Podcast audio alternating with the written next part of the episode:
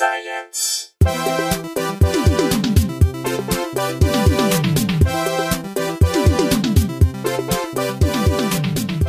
Hello and welcome to Probably Science. I'm Andy Wood. I'm Matt Kirshen. Andy, you're, you're sitting up straight, you're smiling. I am. I got my surgery, Look at you. little slice in my back, and uh, I'm 12 days out and pretty pretty far along in the recovery. Yeah, it was um, harder than I thought. My first ever surgery. Surgery always kind of hurts. Uh, lesson learned. But no, it went well. Thank you everybody for the well wishes and. Um, uh, thank you, Jake Swenson, who wrote in with some more information about anesthesia because I think I was wondering about eating and drinking times before surgery, which I think I messed up because I, I wasn't supposed to eat after midnight, but I didn't realize I could.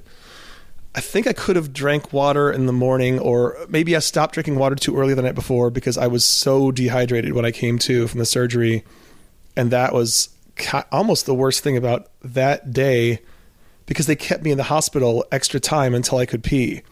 Because they were convinced that I had pee that I couldn't get out because general anesthesia messes with your ability to empty your bladder for some reason.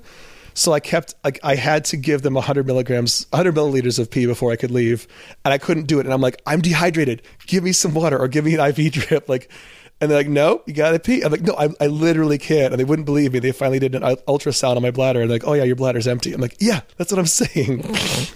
Uh, but Jake writes in and says, uh, Hey guys, I'm a certified registered nurse, anes- nurse anesthetist in Virginia. I wanted to write in to clarify something I heard listening to episode 349. At the beginning of the episode, when discussing Andy's back surgery, there are a few things said regarding the guidelines for eating and drinking before surgery, most specifically timeframes and consequences. Not eating or drinking, uh, remaining NPO as they call it, is important for anesthesia as patients with full or partially full stomachs can aspirate or vomit the contents of their stomach into their lungs. Sorry, anyone who's eating, listening to this episode with dinner. Um, aspiration has potentially severe consequences. In particular, the most dangerous times of anesthesia for aspiration are the beginning, which is called induction, and at the end, emergence and extubation. It was mentioned that no one should eat or drink prior. No, sorry, 24 hours prior to surgery, which is in, inaccurate yeah, I don't know why I said that. most most first surgeries take place around 7.30 in the morning that was mine. Yeah. Uh, all of my patients are instructed not to eat after midnight which puts them around 8 hours from eating prior to the induction of anesthesia patients are permitted clear liquids like water clear juices and black coffee 2 to 4 hours prior to surgery if needed I really wish I'd done that. yeah. Uh, that being said, emergencies occur and patients with full stomachs require surgery. I mean, that makes sense, obviously. Yeah. Uh, traffic accidents and the like, mo- not all s- surgeries are elective. Great caution is taken for those patients, and anesthesia providers train extensively for this eventuality and perform under this reality often. I know you strive for accuracy, we sure do, Jake. and I wanted to provide information that was useful for both you and us, the listeners. And you can link to this website for the anesthesia NPO guidelines. We'll put that in the show notes. Uh, and then Jake says some nice things. Thanks, Jake. That's Yeah, very cool. thanks. That's appreciate it. And thank you to the doctors who cut me up and uh, took out the bad stuff. It's uh, when I when I came to, I could already feel like there was strength in my left leg again. They say taking out the part that was pushing against that nerve. It's crazy. that. Yeah, that it was that immediate. It's just like a mechanical thing. Yeah, there was just a thing that was pushing against. It's it's like if you had a kink in a hose or something. Yeah, I mean, there's still a lot of pain afterwards because of the actual having your body cut up, which that again surprised me. But uh, yeah, two weeks out, it's um, I haven't taken a pain pill in at least three days now. I think so. Wow, not even recreationally. I mean, sure, for fun. Why not? yeah. Went sailing yesterday. I don't know if that was the best idea, uh, but I didn't bend over. So as long as I don't bend, lift, or twist for three months, I'm good. Wow, I never had you down as a straight back sailor. you seen Straight Back Sailor at El Rey next month? So we have a guest this week. We have a very special guest. Yeah, we're we're skyping in. That's why we're doing a bit of a preamble beforehand, just because we only had a, a sh- he's in the middle of a book tour, calling into a lot of people, so we only had a, a limited amount of time with Randall Munroe, who I'm guessing almost all of you are familiar with at least some of his work. He's the creator of the XKCD comic books, which, uh, for the few of you who maybe don't know what we're talking about, you almost certainly would have seen sort of stick figure cartoons being passed around that are, always have some. Well, not they're not always uh, scientific. Some of them are, are social or whatever, but they they they all have interesting takes. They all have great, interesting points of view. yeah, And- and he's also written a bunch of books. You might have read Thing Explainer, which is a book that explains complicated concepts using only the 1,000 most commonly used words in the English language, which is such a great concept. and uh, and what if, which is the answer to a whole bunch of questions that readers sent in about, you know, what if various hypothetical situations occurred. Right, right. and uh, and he has a new book, which is called "How to: Absurd Scientific Advice for Common Real World Problems," uh, and he will also be doing a live book tour, bouncing around uh, North, I think just North America, as far as I'm aware so far. But Yeah, if you're hearing this episode, it means the book is now on sale. It goes on sale today, September 3rd, as we're recording. his dates are on the website, but they start from Tuesday, September 3rd, and run to September the 19th. And he bounces around from Cambridge, Massachusetts, where he's based, through uh, Washington, D.C., New York, Ann Arbor, Michigan, your hometown there, Yeah. Andy. Portland, Oregon, your adopted hometown. Seattle, Washington, San Francisco, Santa Cruz, Los Angeles, where we live, Salt Lake City, Kansas City, Cincinnati, Louisville, and Raleigh and uh, he's uh, talking quite quite often in conversation with people that we like a lot as well, like a past friend of the show, Adam Savage, who's hosting the San Francisco event, and then people like Ken Jennings, Cory Doctorow, and Katie Mack, all good folks. In the new book, he also talks to past guest Chris Hadfield in a very fun chapter about how to do an emergency crash landing. Uh, Without further, should we, should we just get into it? Yeah. Should we cut to this is Randall Munroe. Hello. Hey, Randall, thanks so much for doing this. Uh, I'm Matt. And I'm Andy. Hey, it's nice to meet you. And you. So, uh, we, we normally are those very different. We, we often start by asking our guests what their background in science is. Yours is relatively well documented, but uh, do you ever regret leaving physics behind to go into full time writing and drawing? You know, not really. um, uh, uh, when I was doing physics, I really liked it, and it was. I, I had thought for a while I didn't want to do science at all because I had done a bunch of different, you know, I, I went through a couple of years in science where it just no, none of it seemed interesting to me and it all seemed really hard. Um, and then I hit on physics and was like, oh, here's the science I like. Okay. Um, and then I've and I've broadened out a little since then. You know, uh, uh, other sciences have some pretty cool stuff in them too. Um, but for me, my problem was I I was finishing uh, uh, my undergraduate degree and. Like a lot of people who weren't sure what they were going to do, I was like, okay, should I just keep being in school? You know, should I go to grad school? Uh, it sort of seemed like a path of least resistance, and um, and and my advisor told me, uh, if you're going to do grad school, you really need to you're going to need to pick something to focus on. You know, the, the like you you do physics, you know, you're you're good at it, you know, whatever, but it's but but you're all over the map in what you're interested in and You need to drill down. Need to, you need to pick one thing and drill down. He used that phrase, uh, and I remember he then used the phrase, "Listen, you can't have all the candy in the candy store."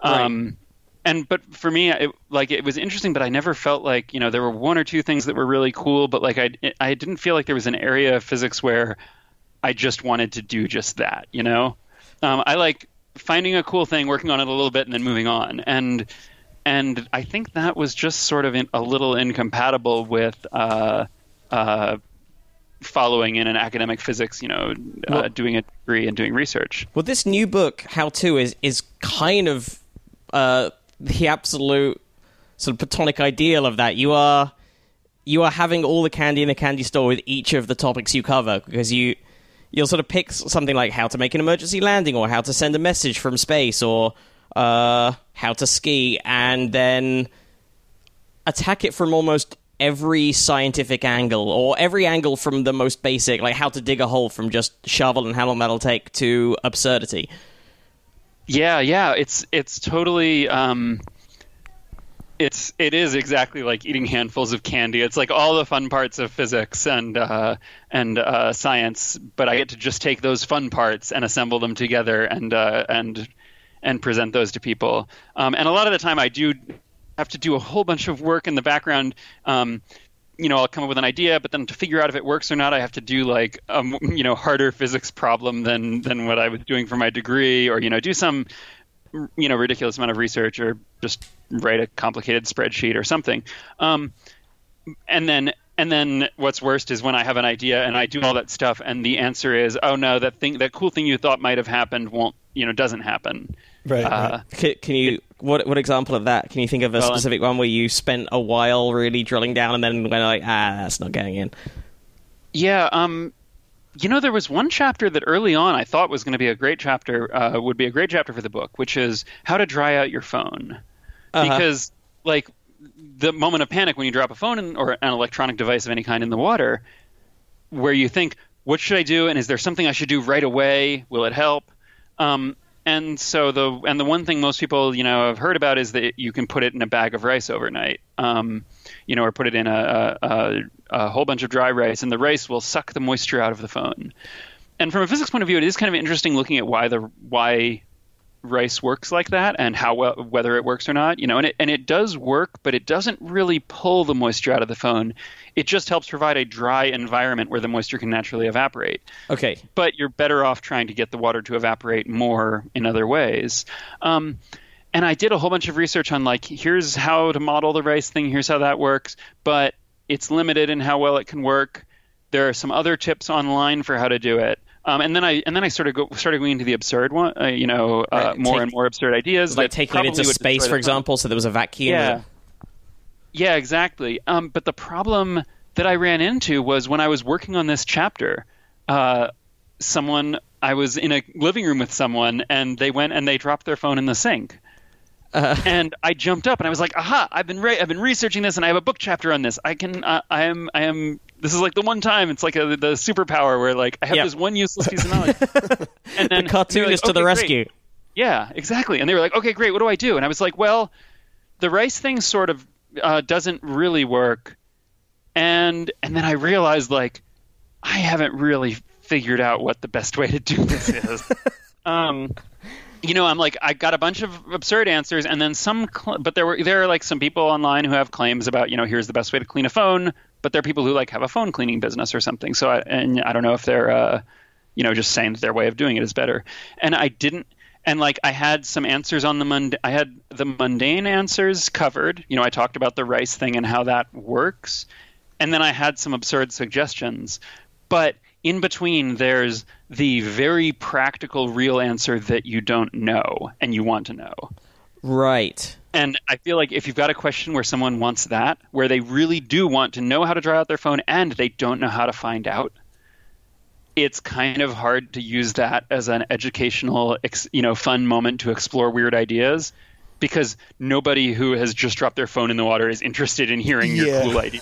Yeah, I, I, Whereas- I guess that is. know- I hadn't thought so much about how that really is the structure of each.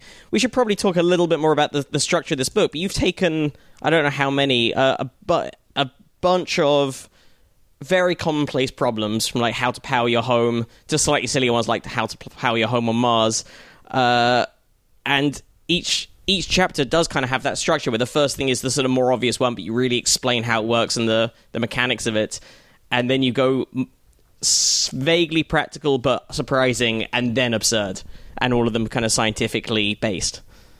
Yeah, yeah, and I get to look at like like because sometimes the easiest, you know, there's the obvious way to solve a problem, and then there are some weirder ways to solve the problems, and and it's fun to just kind of go through them in turn, and and I'll sort of do this without really knowing what's going to turn out to be the best one.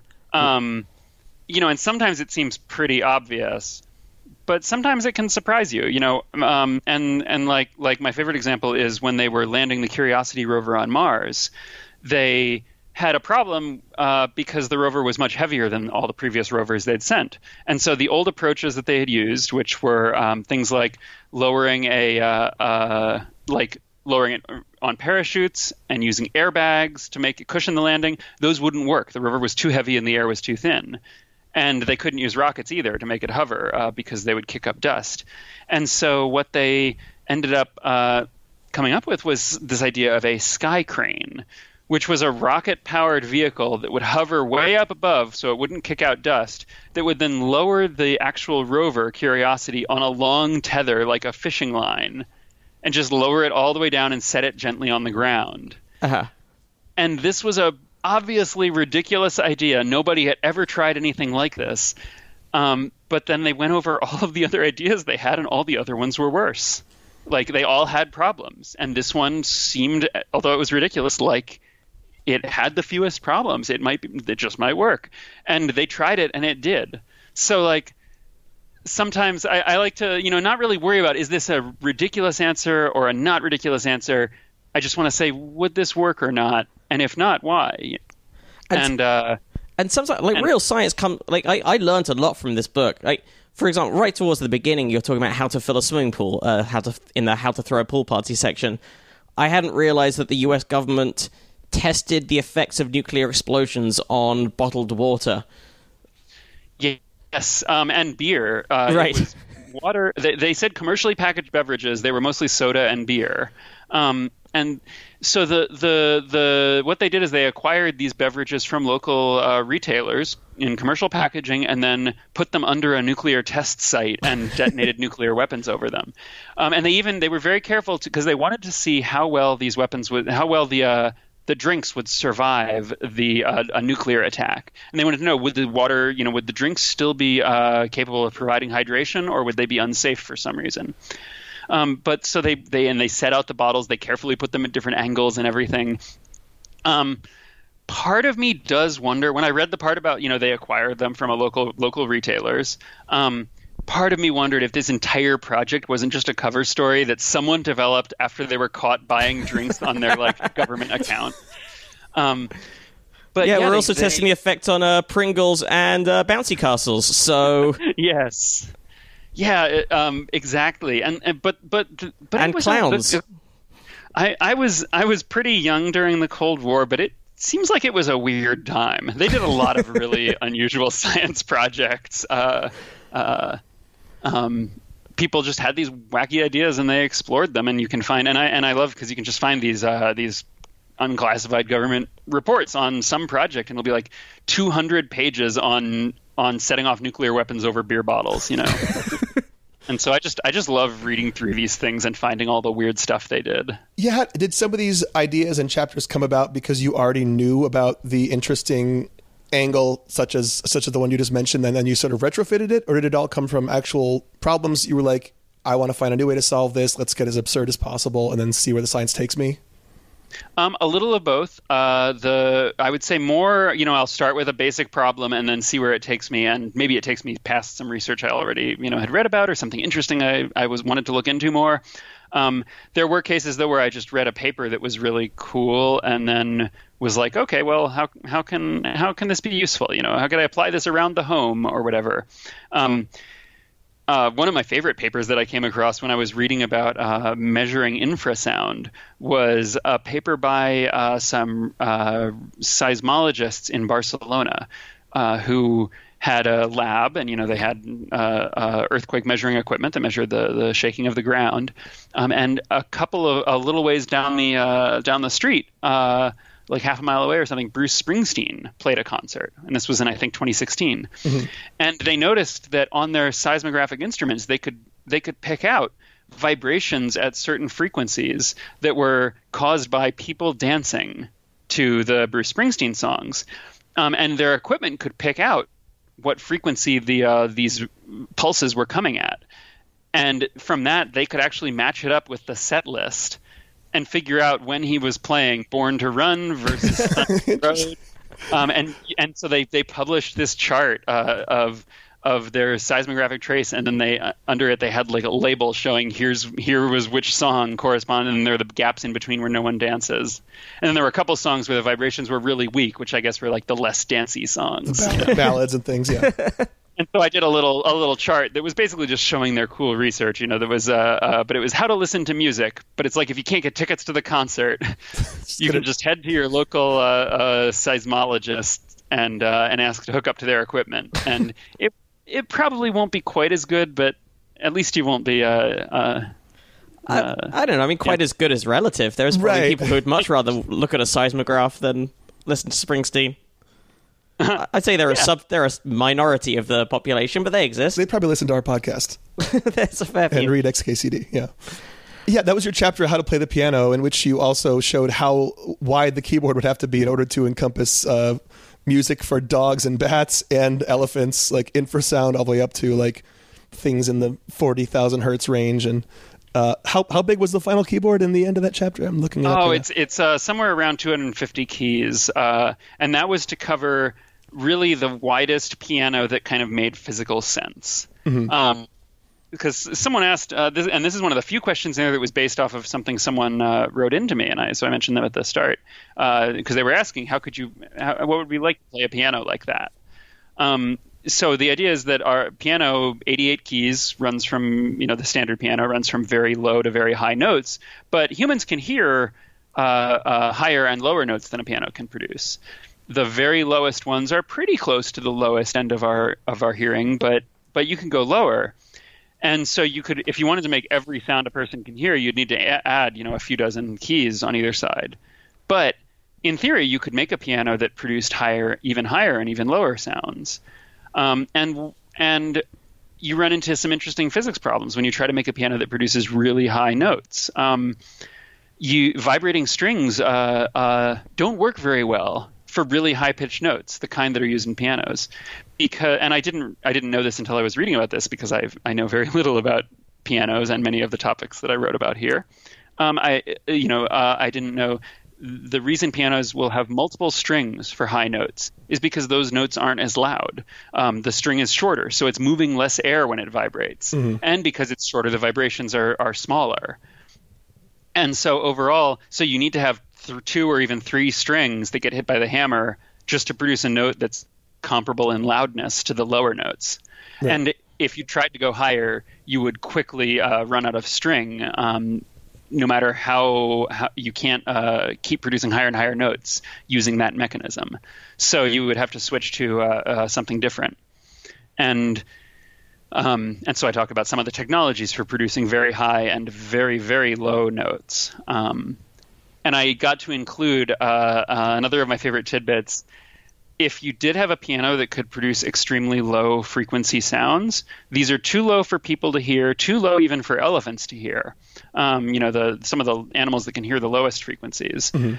But there are lower sounds that, and it's not like they separate out into individual pulses, because that's always what I thought was, well, if a sound is just you know oscillation, then a really low sound, in, instead of being a buzz, will just be like you know click click click or something. Uh-huh.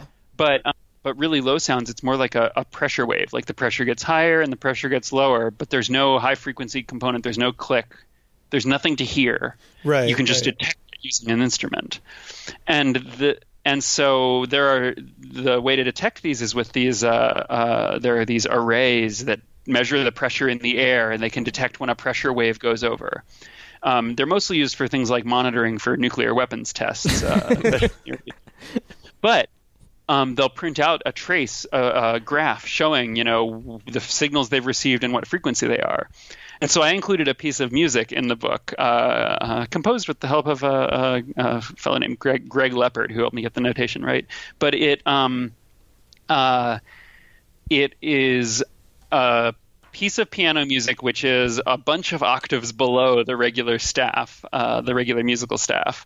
And if you played played it on a piano, you wouldn't be able to hear it, and it would take about two hours to play. um, but if there's anyone nearby who's monitoring, uh, looking for nuclear weapons explosions, this piece of music will print out a uh, stick figure on their seismograph. Would it have to be or like logarithmically laid out, or is it is it just like a straightforward? Uh... I was um, trying to look at that, look at the actual notation, and see if I could sort of see a stick figure in the. Yes, what you can do, I could have obfuscated it more. Um, you know, I, I, I played with a few different ways of representing it, and we could have like, you know, I could have I could have uh, had more chords that made it unclear which way the, the notes were moving or whatever until you really graphed it out. But um, but if as it is, if you look at the paper edge on, turn it sideways, and then t- you know oh. tilt it away from you. Oh yeah. you can see the stick figure broken into two pieces. Yes, you uh, can. Yeah. Yeah, and that um, that'll draw out a nice kind of pixelated uh, uh, stick figure. And and what's cool is this is this is actually one of the few things in the book you could you could really do this. Um, there's a way to produce. You know, subwoofers can go down to a certain frequency, but but then they have to get very large and very high power drawing. But to produce infrasound, there's a different kind of uh, of piece of equipment called a rotary woofer, which is basically a fan with pivoting blades, where the fan it's like the blades pivot to blow air forward, and then they pivot to be flat, and then they pivot to blow air backwards. Oh, which then- literally creates a pressure wave. Like, Yes, and it literally creates a pressure wave, and those waves can travel really far. And so, if you set up one or you know multiple of those, you can produce sounds arbitrarily low frequency. Um, although you may need more of them, you know, to make the wave coherent and make it travel some distance. And so you could, and they're relatively inexpensive because you know it's a it's a fan with with some pivots on it. That like they're not common because people don't really want to do this most of the time, but um, it, this would be relatively easy to pull off, and so I wonder if if uh, someone out there is gonna is gonna hook up a piano to a rotary woofer, and then uh, I feel you know like- you'd probably need a fairly large uh, array, but but it would be cool if it then showed up on some monitoring station and someone had to figure out what the heck is this. I feel like if anyone's fan base is likely to try this out, it's yours. well, that that's yeah. It, there are, there are a lot of people. I am surprised by how many uh, uh, um, people who read my books have access to all kinds of uh, very cool equipment. When I did my first What If article, someone wrote in was like, "Hey, I work at the so and so high energy physics laboratory, and we loved your article about the relativistic baseball. Um, I work at this. Uh, I work on particle simulation, so we actually ran your experiment, your uh, hypothetical uh, here." And we have some, you know, corrections and additional details. Uh, here's how. And um, I did once get a letter from someone who was like, "Hey, I love your comics. I read them all the time at work." And I was like, "Oh, that's cool. Thank you." So, so what do you? Where do you work, or something? And and he wrote back that he was someone who inspected missiles. and I was like, "I'm gonna." I'm gonna ban your entire facility from. You should be doing your work. Yeah, yeah. There's no time for this. Nor- normally, I'm I'm cool with that, but uh, uh, uh, but oh man, please please do do keep an eye if you're inspecting something for safety. Please don't read my comics on the job. I, I do love that. That that's the What If book, by the way, which is I loved. That was a few years ago. That was where you took a whole load of questions from various members of the public about what would happen if all sorts of absurd scenarios, like if the sun disappeared and so on. Mm-hmm.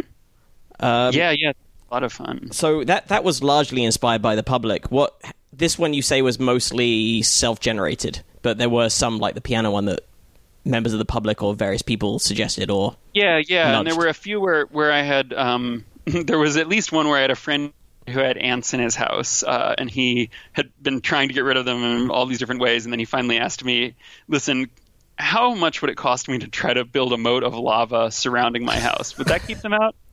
Um, I I think that the cost was surprisingly in uh, in reach for a uh, if there are any kind of billionaire wannabe supervillains out there, like it, it would it, it it's it's out of reach for you know normal people, but it's like it's like uh, you know came up with like a few tens of thousands of dollars a day. That's a lot, but like that's not a lot for someone like you It's know possible. Gates. Yeah. Like it's it's it's uh so th- so you really could have a lava mode, which is pretty cool. Um, you, I did um that was one thing you know that I did uh uh a research avenue that I was really curious about and ultimately uh, uh, didn't get to pursue was I was going to call the local um, zoning boards and uh, try to find out if I built a lava moat in my house around my house. I am certain that I would get in trouble with someone, but I'm not sure who. right. And, and I think that it's the kind of thing where the, really the best way to find out is to try it and see. Um, so I wanted to call around, but I don't know. Should I call the ask the fire department? Should I ask the zoning board? Should I just call city hall? Should Yeah, I really be taking away a- from their work? I mean, a lava lava isn't itself fire, but it does make fire happen very near it. Yeah, one of my friends suggested I should look at the regulations around industrial facilities, but like I'm not I'm not up to any industry. I'm just uh, Yeah. enjoying the geothermal, uh, the ge- enjoying the the scenery, which contains very, very natural molten rocks. Rock is sometimes molten, you know. Right. it's just just one of the ways rocks is. Yeah, exactly. you know, some people have like nice marble. I have some nice uh, uh, liquid rock. You probably need to sign up somewhere that says warning lava just in case anyone falls in, you're covered. Yes. Well, my favorite um, piece of feedback I got from an expert was I, I met um, uh, uh, someone who uh, uh, mentioned that she was a volcanologist. Um, it was uh, uh, her name was Jess Phoenix. She's um. Oh, she ran uh, for office as well, didn't she? Yeah, she she ran for Congress, and I ran into her, and, and I talked to you know a little bit about politics, but mostly I was like, wait a minute, so you're a volcanologist? I want to ask you about lava moats, um, and because I had a calculation in there that said that um, someone could, uh, uh, uh, you know, if if you got near a lava moat, you'd have heat from this distance. You could jump over it this way, and I got to run all those by her and get her to to um, you know to to answer for me like which parts would really work, what problems would I run into, and and she had all kinds of uh, cool stuff to share about about what it's like dealing with lava in real life, including the um the the the stink. She said a lot, you know, not all lava smells, but a lot of it has a high sulfur content, and oh. so it smells like uh, rotten eggs or uh, uh, the smell they put in natural gas. All right, yeah, that's something to be aware of before you. So you yeah, need some air fresheners as well if you're going to yeah, have a lot. Yeah, well, that's why that's that's why um um you know it might give off other toxic substances too, and also you know you might have stuff falling into it and vaporizing, and you know it's like when you leave a pan on the stove, right? Whatever coming off there, probably not great for you. So yeah, you definitely ventilation is key for a lava moat. That's the burden of being a billionaire. Yeah, keep that in mind, listeners, before you build your moat. Yeah, well, so if you build a lava moat, definitely some safety signs, and uh, and you want to make sure you got ventilation sorted out. Uh, before we go, because I know we don't have you for that much longer, what what was the most surprising bit of science that you unearthed, or the thing that surprised you the most when you were writing the book? Um. Or delighted I, you the most, maybe? Yeah, yeah, yeah. I was I think so this was a really small thing, but I was really surprised. Uh, I was reading, I was doing a chapter on on how to mail a package from space. That was about if you if you just throw something out of the window of the space station, like say you want to send a package down to Earth, but NASA is sick of handling your you know shopping right. returns or whatever. Um, can you just throw it out the window? Uh, and and almost anything you throw out the window of the space station will pretty quickly, within you know days to months, uh, descend and burn up in the atmosphere. But I was shocked to learn that if you toss a, um, if you throw something that's really lightweight and has a high surface area, it slows down higher up in the atmosphere where there's less heat transfer, um, where the air is thinner, and so it will it will slow do a lot of its slowing down uh, without being able to absorb very much heat, and and as a result, it's possible for things that are shaped roughly like a piece of paper, that are like the thickness of a piece of paper and, and have the right curve to them, to enter the atmosphere without ever getting uh, uh, hot, really all that hot, without ever getting hot enough to burn. And so you normally if you want to send something back from space you have to build this big heat shield on it that'll uh, ablate away and take away that heat energy and that's the most efficient way normally to to get yourself down into the atmosphere is is absorb the heat in a heat shield and then let that disintegrate but if you want to mail just a single letter mm-hmm.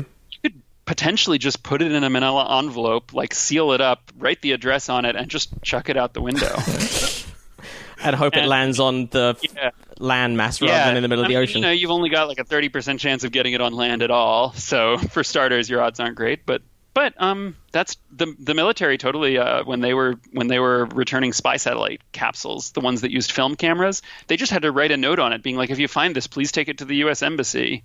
Um, Right, you said in the and, book that, at first they went like the original thing said warning, do not touch spy stuff, and then eventually they had to change it to like oh reward if you handed if you find this. Yeah, yeah, they they put like top secret classified and, and like you know U.S. property of U.S. government, and, and that made people open them immediately. Yeah. But um, especially if it lands in some country that's not wild about the U.S. government. But if you put on it like, hey, ten thousand dollars if you drop this off unopened at an embassy, then uh, then people people are more like, oh, okay, that seems I'll, I'll, avoid getting in trouble and maybe get ten thousand uh, dollars. So if you're gonna if you're gonna um, drop a message, try to make it look like something. Give give the people a reason to want to deliver it. Maybe uh, you could just like clip some money to the outside and be like, here, honor system, if you can drop this in the mail. Yeah, more of this where that came from. Yeah, I mean, on the other hand, uh, if if it can't be delivered, uh, mailing it to Earth from the space station is pretty straight. Uh, is you know surprisingly easy. Returning that letter to sender takes a bit more work. Right. right. Yeah, you can't just sort of drop it out of the window on Earth and hope it floats back up. Yeah, exactly. Uh, so you you will finally then need to need to get over your uh, whatever tiff you're having with NASA. But hopefully, by that point, you've uh, you've sorted things out, or else you're going to still be stuck on that space station. And you worked for them briefly out of college, didn't you?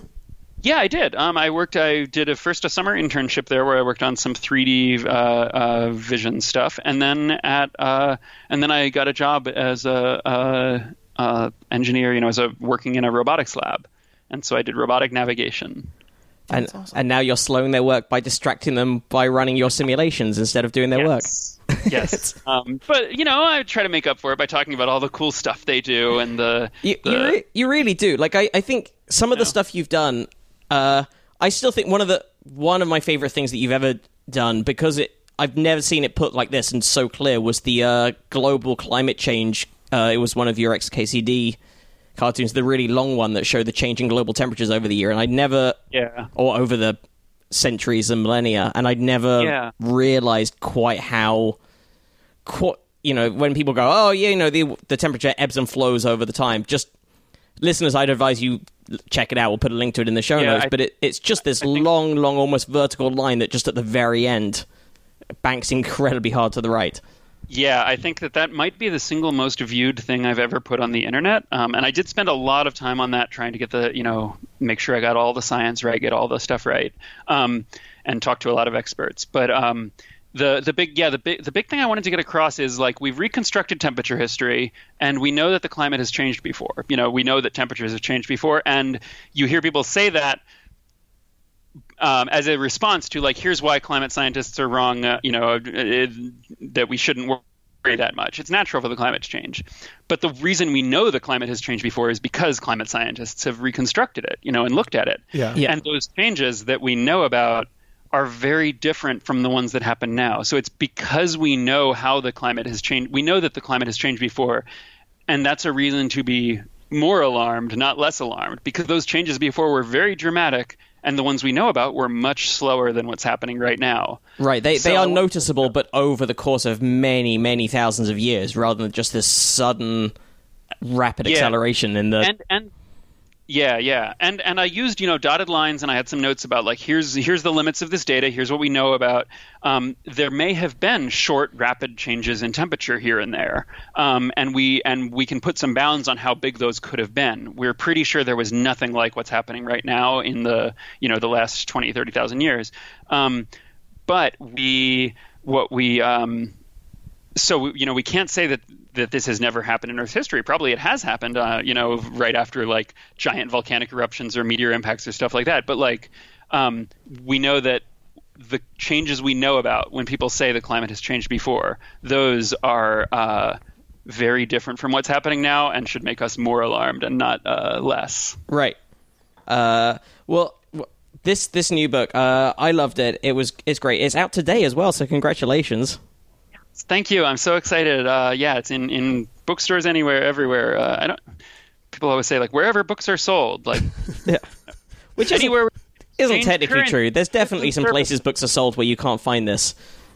yeah, I'm sure there are. Um, but uh, but but no, it's it's uh, it's all it's all over the place. You can check it out. It's I'm really proud of it. I had a lot of fun putting it together. It's Um, it's really great. Well, like, like all of your work, it's full of it, it again. It mixes humor with su- surprising stuff, with deep research and genuine science, and it's great.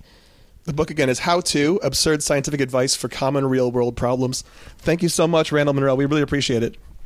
hey, thank you. I really appreciate it. It was great talking to you. Lots of fun. You too. Take care. Bye bye. So that was Randall Munroe. I, I hope you enjoyed that. We very much did. We've been fans of his work for quite some time, as I'm sure many of you are. And uh, it was very kind of him to join us by Skype. Just now that we will put a link to buy the book in the show notes uh, through your purchaser of choice. We uh we no longer have a connection, a hookup, a kickback with the large internet evil Named for area of the world that's on fire right now. Yes. yeah. So uh, buy it from whoever you choose, whoever you so desire. Maybe your local bookstore, maybe a kindly person in the street, whoever you Sure. like. But yeah, do get it. It's very fun and um, it's got pictures. It sure does. it sure has pictures that he, many of which he drew himself. Yep, check it out. That's How to Absurd Scientific Advice for Common Real World Problems. Get yourself a copy and We'll be back next week with a regular episode covering some of the stories that you sent in and with a guest, probably in studio, in the living room. You can send us any questions, comments, clarifications, stories you'd like us to cover at probablyscience at gmail.com. You can find us on Twitter at probablyscience, Facebook slash probablyscience. You can find us individually at Andy T. Wood and at Matt Kirshen. And probablyscience.com is where all of the stories we cover are linked, uh, things we discuss are in the show notes, and you can also find the donation buttons, the PayPal and Patreon links. Thank you very much to the people who have used those. Indeed, I really appreciate it. Uh, back with a regular episode, but until then, thank you, Randall Munroe, for joining us, and thank you, listeners, for uh, hopefully enjoying it. Bye bye.